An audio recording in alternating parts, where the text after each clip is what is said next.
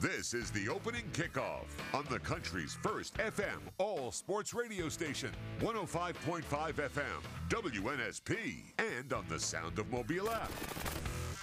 The latest sports, news, traffic, weather, and timely guests with Mark Heim, Lee Shirvanian, and Michael Bronner. The opening kickoff. Kickoff. Kickoff. Here are Mark, Lee, and Michael. Indeed, here we are on this Valentine's Day edition. It's the opening kickoff. Mark Lee and Bronner with you right here from the studios of WNSP. Bring in on this Valentine's Day uh, Chris Stewart, voice of the Crimson Tide basketball program, and they're off this week. They don't play again until Saturday, coming off an incredible win over LSU down in Baton Rouge. Chris, good morning. How are you today?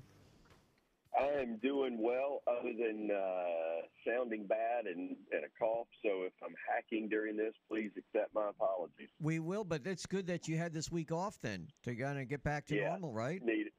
Yeah, you know what this like as a play-by-play guy when um, it's it's no worse than anybody else when you're under the weather, but it does make what we do a little bit of a challenge when you're you got to talk for a living, and uh, it's not that easy to do it. So not only that, pushing through, not not a big deal. No, but not only that, but your, your basketball team goes out, racks points up all over the place. You know, 100 points here, 100 Yeah. points there. So you've got to have that voice ready to go. It's like watching an NBA game these days.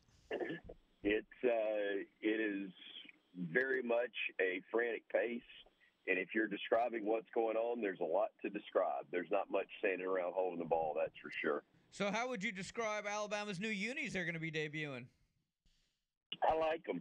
Uh, I'll be honest. I really loved the the unis that CM Newton's teams wore in the mid '70s. Uh, with the, it was a very simple. It was a solid.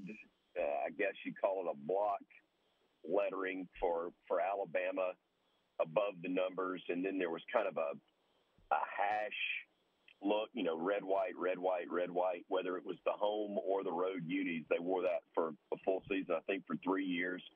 Mark brought those back for, uh, I, I don't think it was the Elite Eight year. It may have been the year after that. I can't remember. They start to run together after you've done it this long. But uh, that's the that's the retro I was hoping they would go with. But I like the look. It, it's kind of the retro with the the old school A with the elephant coming through it. I love that logo historically, and uh, I love those on the shorts. The Crimson Tide on the the jersey is not necessarily retro because that's never been worn to my knowledge, but it's a good look. I like it. Guys get excited about it. And This is the time of year where look, you know, being in first place is enough to be excited about, but if there's something different and new, and the other element to this is I've seen it posted on their their NIL uh, uh, site, and I feel bad that I've forgotten the name of it. But uh, you know, it is it's what it's designed for. Those guys have all got their their own particular jersey. You can order it that way with their name and number on the back. If that's whoever your favorite is, your favorite player, and I think that's a really cool piece of the puzzle as well. Any chance you might be maybe privately rooting for Auburn to beat South Carolina tonight to give the Gamecocks uh, another loss? I could never confirm nor deny such thing. Um, I think from a mathematical standpoint, sitting in the position Alabama's sitting, you uh, you pull for South Carolina maybe to lose. Uh, but if that is not the case, then as is normally the case, whether you're an Alabama or Auburn fan, you you're it's never a bad day when the other one loses. So you you know this is one of those where you can't lose. I guess if you're a Bama fan, you're going to be happy tomorrow one way or the other. Are you a basketball junkie, Chris? Do you, in other words, you got the week off, you're trying to recuperate, but do you mm-hmm. watch a lot of SEC basketball? Yeah, I mean that's that was my go-to last night, and I'm not locked in on every possession, but that's you know on the few nights you get at home and and you're able to uh, to flip the remote. I'm, I was looking for the SEC games first. Yeah, absolutely. As long as they're in, in engaging and entertaining, and um, you know you had a little bit of that, but um, yeah, that absolutely. I'm watching the SEC first, and the great thing is, unlike you know some years from in the past where it wasn't all back to being what the SEC is about, which is tough, competitive games. That Vanderbilt finish was really exciting and dramatic, and and I think is a testament to to what the league can be. Uh, you know, Bama Bama sitting there at the top of the standings, and Vanderbilt uh, was down 18 to to Bama on that same floor in Nashville.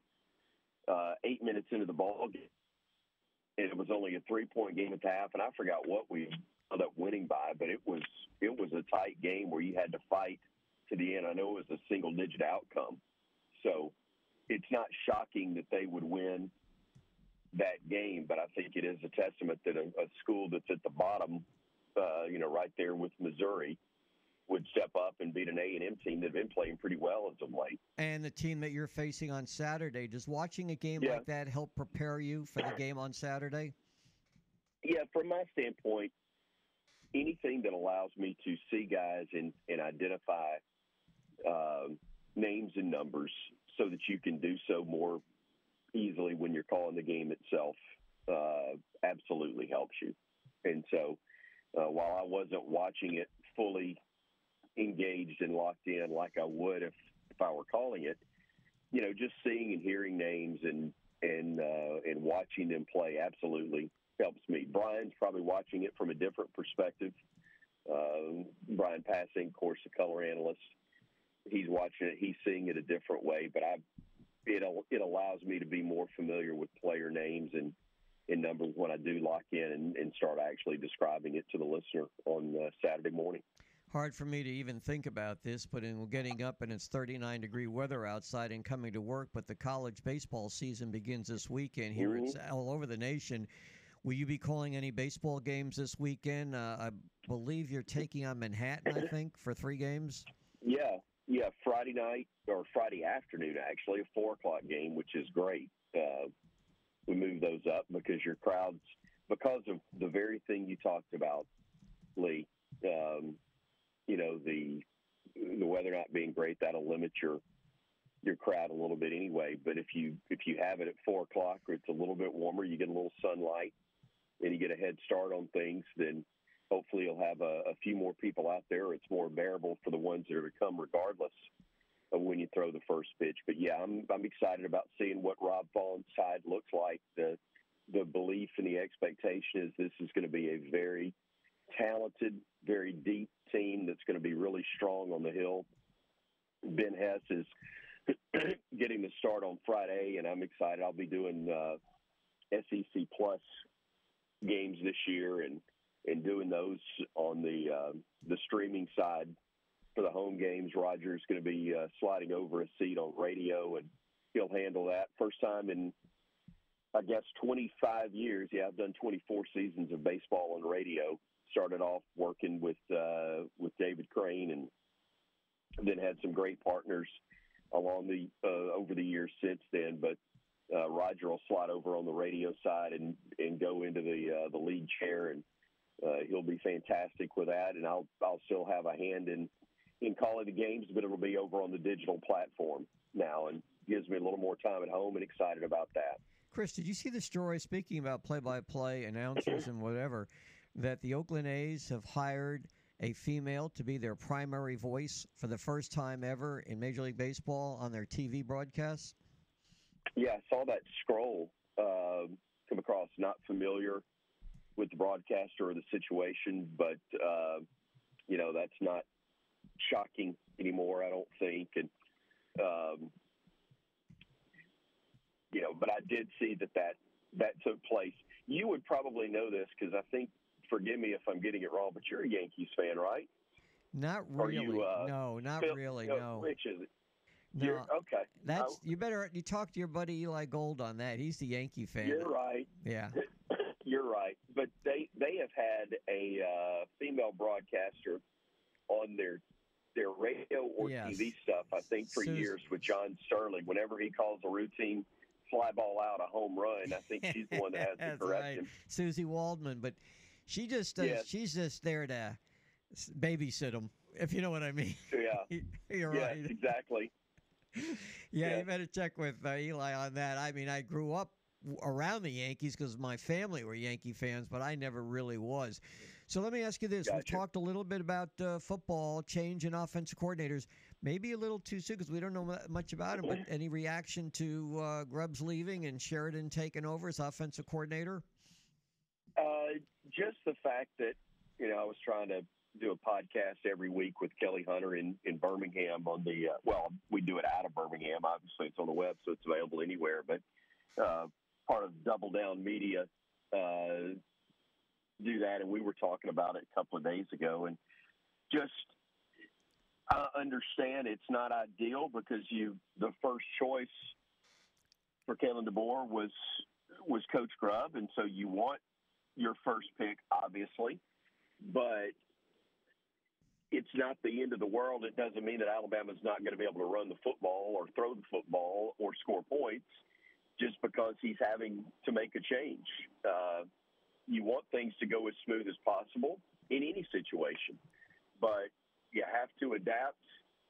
And I have no doubt that, you know, he's got the resources to make that possible. And it's, look, you know, we tend to think of it strictly as through a fan's filter. We look at everything. How in the world could you not want to be the coordinator for our team? How could you not want to be at our school? Um, how could you not want to work for the team that we love? And it is a business for virtually everybody else. I'm not saying that people don't have passion for what they do and that that they're they don't have uh, love and, and often loyalty. But when you've got a career opportunity that pays you similar or more money to stay home, and I, again, I don't know the family dynamic of Coach Grubb, but when if let's say he's got children and they're in school and they love that part of the country, it's where they've always lived, it's where they want to be, and you've got a chance for a career opportunity such as working in the NFL making comparable or more money and not have to uproot your family. And oh, by the way, in the NFL, you probably get to spend more time at home than you do in the college game, especially with everything that's changing now. Through that filter, it makes sense. But it doesn't mean that Alabama's a lesser job. It doesn't mean that it's not a place that great coaches will want to be. And it doesn't mean that Alabama's not going to be able to move the football the way Kalen DeBoer wants it moved it's a hiccup.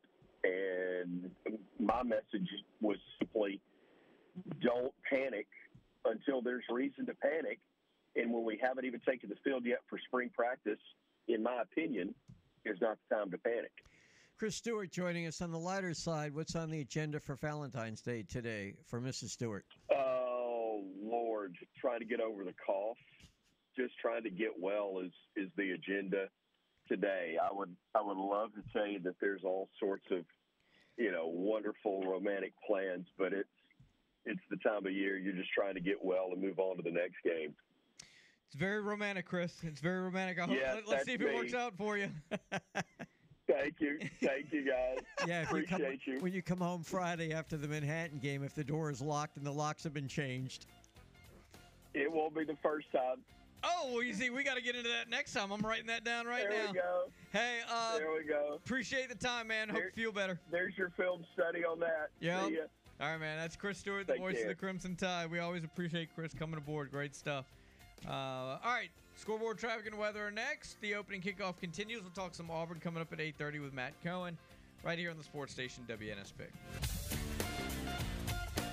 Hey, this is former Mobile TV sportscaster Eric Clemens, and when I'm in town, I listen to 105.5 FM Sports Radio, WNSP.